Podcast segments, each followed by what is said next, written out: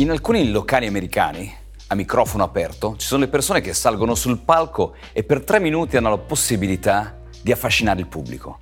Per alcuni diventa un trampolino di lancio che li porta ad Hollywood. Per altri è semplicemente stata una bella serata. C'è chi invece è partito da Napoli per 6 mesi, tutti i giorni, per andare a Cologno Monzese, fino al giorno in cui il suo sogno è diventato realtà. Sono Davide Malamalaguti, padre, imprenditore, coach e autore. Signore e signori, benvenuti a Good Very Good.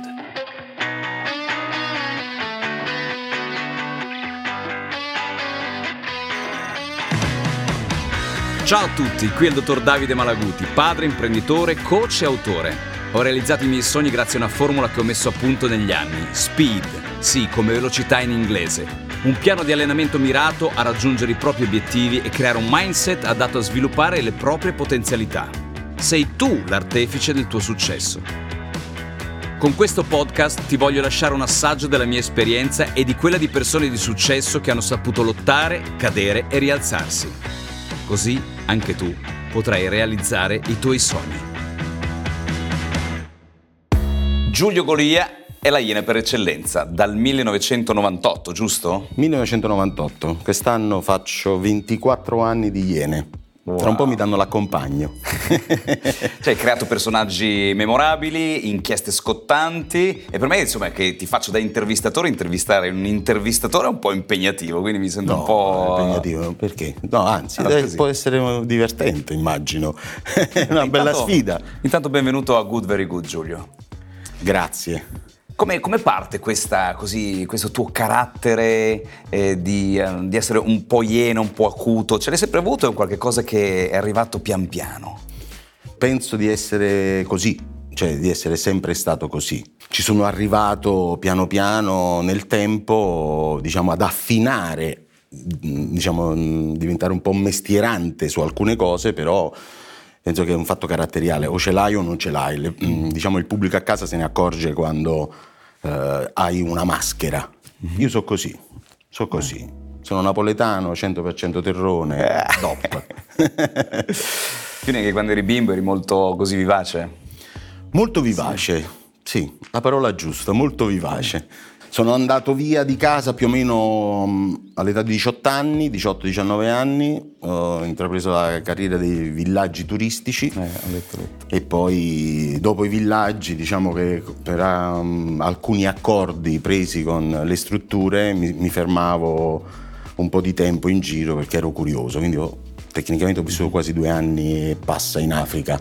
Facendo un po' di cose, un bel po' di cose. Nei villaggi turistici l'ho fatto anch'io, facevo l'istruttore di windsurf, li ho vissuti un po'. Io facevo il capo animatore. Ah, il capo animatore, quindi tu facevo il capo animatore e poi a fine stagione, quindi parliamo la stessa lingua, al posto di partire, dato che c'erano degli ospiti che venivano quasi molto spesso nei fine settimana, erano dei abidjanesi molto ricchi. E avevo detto questa cosa che mi avrebbe fatto piacere fermarmi in Africa al posto di rientrare in Italia per fare altra stagione e loro mi diedero la possibilità di andare da loro e quindi tecnicamente ho lavorato nelle piantagioni di ananas. Wow, questo è un inedito oppure... Ma qualcuno, quando me l'hanno chiesto io l'ho detto tranquillamente. Cosa cercavi in questi anni? Io penso che a una certa età determinate sfide, perché è una sfida con te stesso, no? Di affermarti, sono fondamentali. Ora io l'ho cercata e l'ho trovata in Africa, ma a Napoli, nei quartieri popolari, le sfide le vivi tutti i giorni. Potresti trovare le altre, certo. Le vivi tutti i giorni, quindi la cosa essenziale è avere una famiglia forte alle spalle e amici con dei valori fondamentali. Chiaro. Una cosa che io vorrei sapere è quali sono stati i 3 momenti più difficili o le cose che non sono andate come volevi o che ti hanno dato fastidio nella tua vita in generale. Se riesci a trovare 3 momenti che possiamo dire ai nostri spettatori? Ma secondo quanto tempo c'hai? 10 anni. Sicuramente la perdita di mio padre.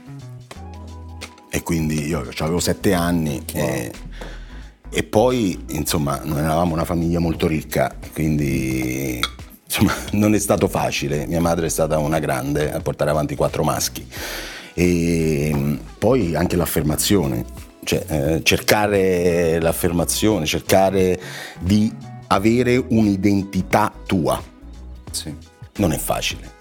Però quindi, 3 punti io non li ricordo. Va bene. Tanto quindi la morte del tuo papà, il avere un'identità, questi già sono 2 punti forti, no? E una persona, perché collego questo.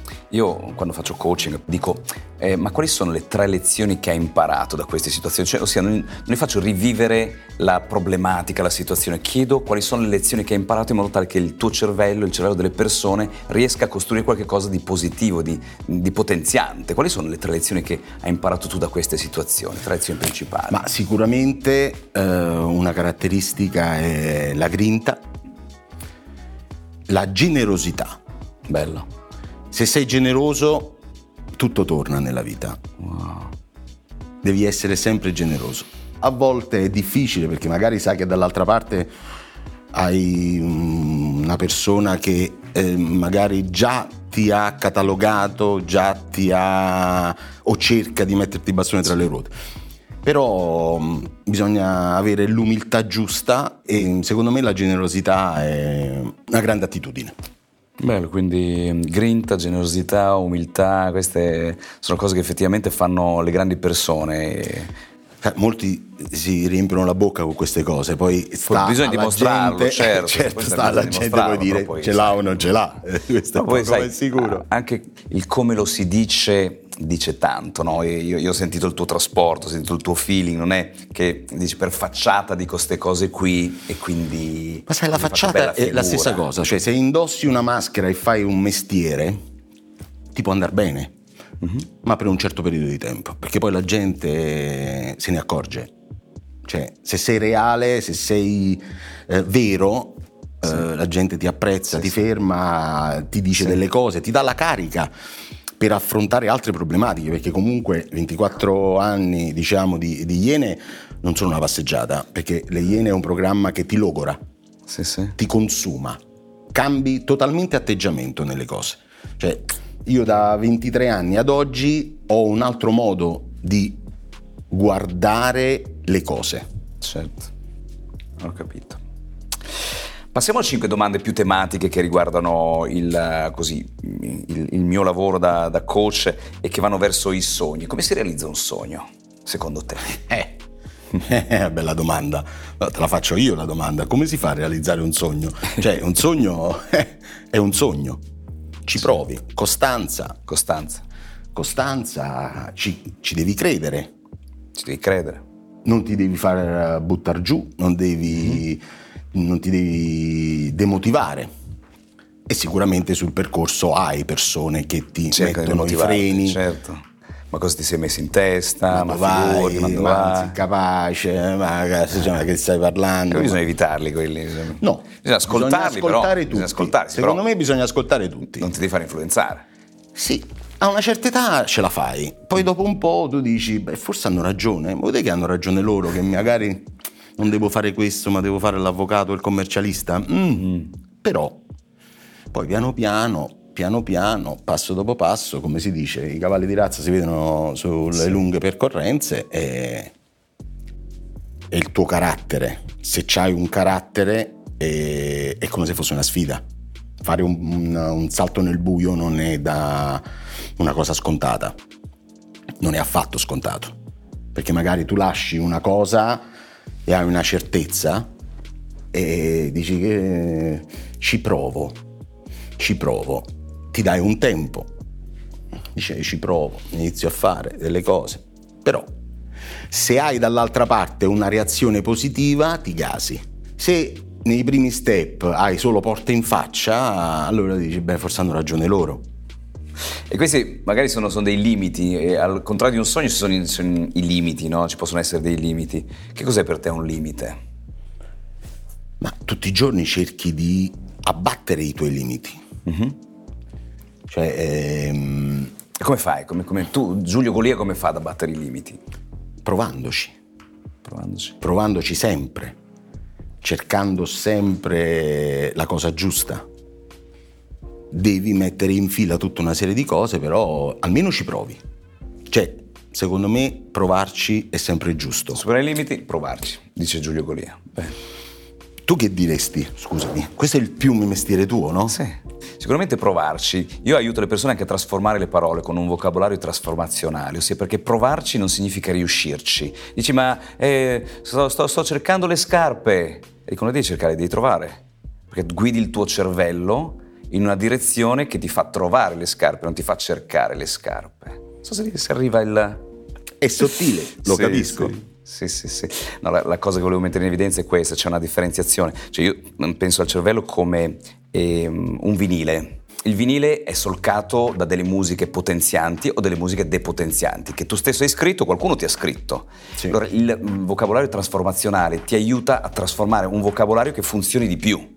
Cioè nel calcio, per esempio, c'è un gioco che si chiama crossbar challenge, ossia i giocatori da fuori dall'area di rigore cercano di colpire la traversa. E questo è un errore mentale, perché quando sei in partita il movimento che tu fai va a riprendere dei movimenti che hai fatto prima.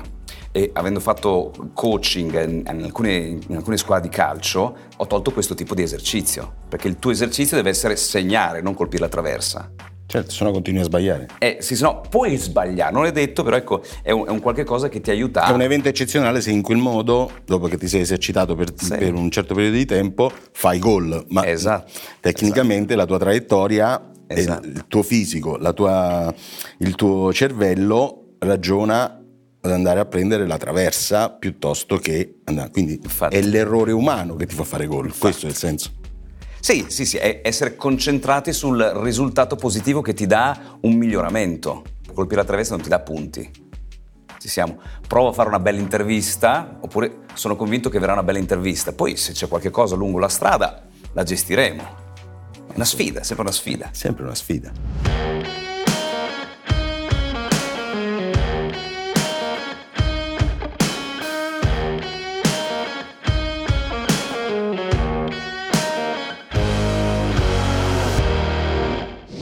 Tu ti fai aiutare anche da altre persone? Quando è che ti sei fatto aiutare? Ma tutti i giorni, nel senso che... Facci un esempio, così aiutiamo le persone a capire che farsi aiutare è qualcosa di positivo. Ma io sono il volto, una parte della mente, ma dietro di me ci sono una serie di persone che lavorano per farmi arrivare a dama in gergo. Certo. Quindi c'è chi fa le ricerche su internet, chi vede determinati indirizzi, si incrociano i dati, si leggono gli atti processuali piuttosto che le cose, quindi è un gruppo di lavoro. Da soli riesci a fare forse il 30% delle cose. Ecco, questo è sul lavoro. E sul personale invece? Chiedi sempre consiglio, cioè la famiglia è importantissima, la famiglia è importante, cioè quando hai una nuova sfida incroci, chiedi, secondo te, e qui una moglie, una compagna, la famiglia, i fratelli ti aiutano a riportare. Cosa essenziale oltre alla famiglia sono gli amici d'infanzia. Insomma, relazioni toccanti, situazioni... secondo me è fondamentale. Cioè, le meteore attorno ti portano a guardare delle altre cose che sono relative. I valori sono altri, secondo me. Che cos'è per te la motivazione? Come si fai tu a motivarti? La motivazione spesso arriva dalle persone comuni. Quelli che mi scrivono mail sui social o le persone che mi incontrano per strada, perché mi ringraziano. Wow.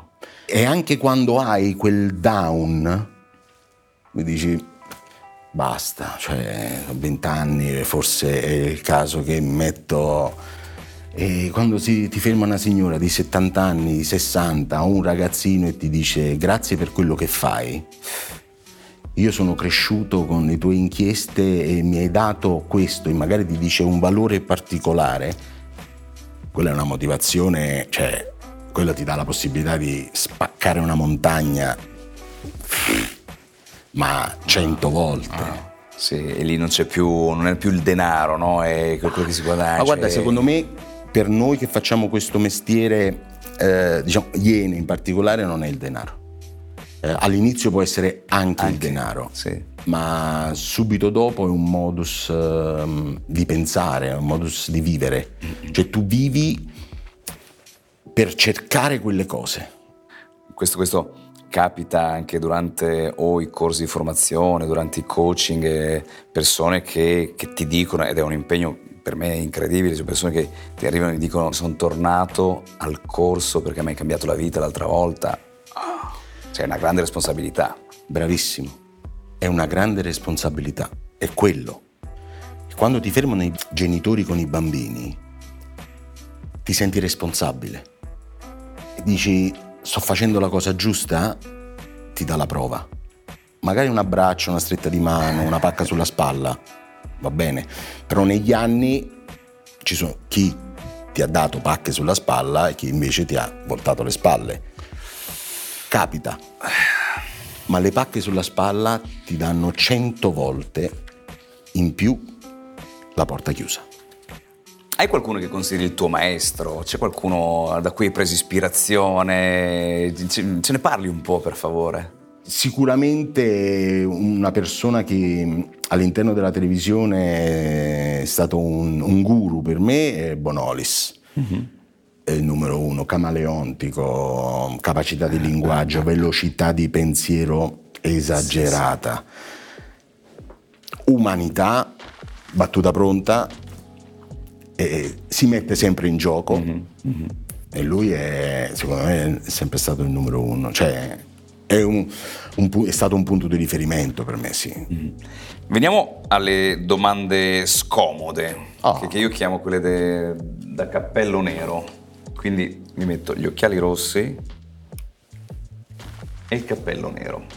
Queste sono 3 domande alle quali tu puoi decidere se rispondere alla prima oppure no, e allora ti faccio la seconda, rispondere alla seconda oppure no, e allora ti faccio la terza. E non posso decidere di non rispondere? No, almeno una sì, però se hai paura non te le faccio. La paura è un sentimento, quindi ci sta. Hai mai dovuto troncare una relazione bloccante? Punto di vista sentimentale no, mm-hmm. Assolutamente. Io sono la stessa persona da 25 anni, quindi che nel nostro mondo è già un successo. Un successo. E lavorativamente sì, è capitato, perché magari più che bloccare aveva una visione diversa delle cose, io guardavo oltre, oppure magari lui guardava oltre, però dato di fatto che poi alla fine ci siamo separati lavorativamente, sì. Vuoi sapere la seconda e la terza? O la seconda? Sei curioso? La seconda. È il cappello nero che mette un po' di ansia. Sì, il cappello, cioè le domande da cappello nero. Tu lo sai, proprio. Sì, cioè, la battuta è semplice, se incroci un gatto nero fai scopa stasera, cioè. Ci racconti un errore dal quale hai appreso una forte lezione di vita? Tanto dimmi se vuoi rispondere oppure no, perché anche la terza, Sì, rispondo. Rispondi? Sì. E così diamo un bel messaggio alle persone che ci guardano a casa. Si sbaglia tutti i giorni. Cioè, delle volte non te ne rendi neanche conto perché sei concentrato su altro. E il messaggio importante, secondo me, è che nel momento in cui analizzi una persona, analizzi un soggetto, una storia, la devi ripercorrere e metterti dall'altra parte 10, 20, 30 volte. Per riuscire ad avere una quadra, mm-hmm. Anche per riuscire a raccontarla, mm-hmm. Perché giudicare delle volte non è giusto, deve essere il mondo esterno a giudicare, tu devi essere un guardiano, mm-hmm. Tu devi capire, percepire e intercettare meccanismi. Quei meccanismi li metti in fila, poi non sei tu che puoi dire giusto o sbagliato. Lo lasci fare il pubblico a casa. Il pubblico a casa o alle autorità. Sì. E gli errori possono capitare, possono capitare. La cosa essenziale poi nel momento in cui capisci di aver fatto l'errore, devi fare un passo indietro, alzare le mani e dire ho sbagliato. Dai, l'ultima. Qual è la tua paura più grande? Allora, ce ne sono una serie di paure, però sicuramente una paura che ho negli ultimi anni, dopo aver fatto e affrontato un argomento molto particolare, il testamento biologico, mm-hmm. e dopo aver conosciuto DJ Fabbo, mm-hmm. Ci penso spessissimo. Se mi dovesse capitare a me, mm-hmm. cosa farei? E quella è una paura, perché sapere di avere la lucidità, quindi avere una reazione, sapere quello che ti accade attorno, rendertene conto ed essere bloccato in un corpo che non si può muovere, quella è una mia paura. Molto toccante. Dai, veniamo alla domanda invece dolce. Avrai visto, immagino, il film Forrest Gump, eh? E nel... Come? Chi non l'ha visto? Nella scatola di cioccolatini si dice non si sa mai quello che ti capita, come nella vita. Quindi qui c'è un cioccolatino, puoi scegliere il colore che ti piace di più e dentro c'è una domanda. Ah, ok, no, perché io sono a dieta, quindi non so dopo puoi decidere se mangiarlo oppure no. E il colore è importante? No. Assolutamente. È una questione cromatica. Ah, cromatica. Vediamo cosa c'è scritto. Qual è la cosa per cui sei più grato nella vita?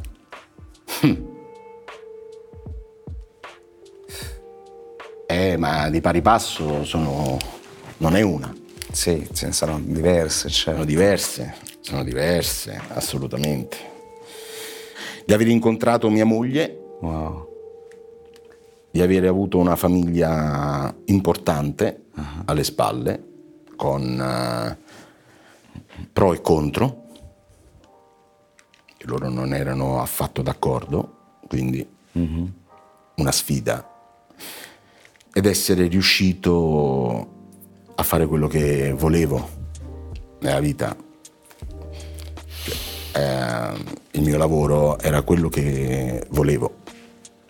Quindi ti ho dato 3 risposte, poi ne posso aggiungerne altre 50. Sì. Vabbè, intanto sono i valori umani sono alla base. Grazie, bellissimo. A te. Signori, signore, Giulio Golia. Grazie. Lo posso mangiare? Certo.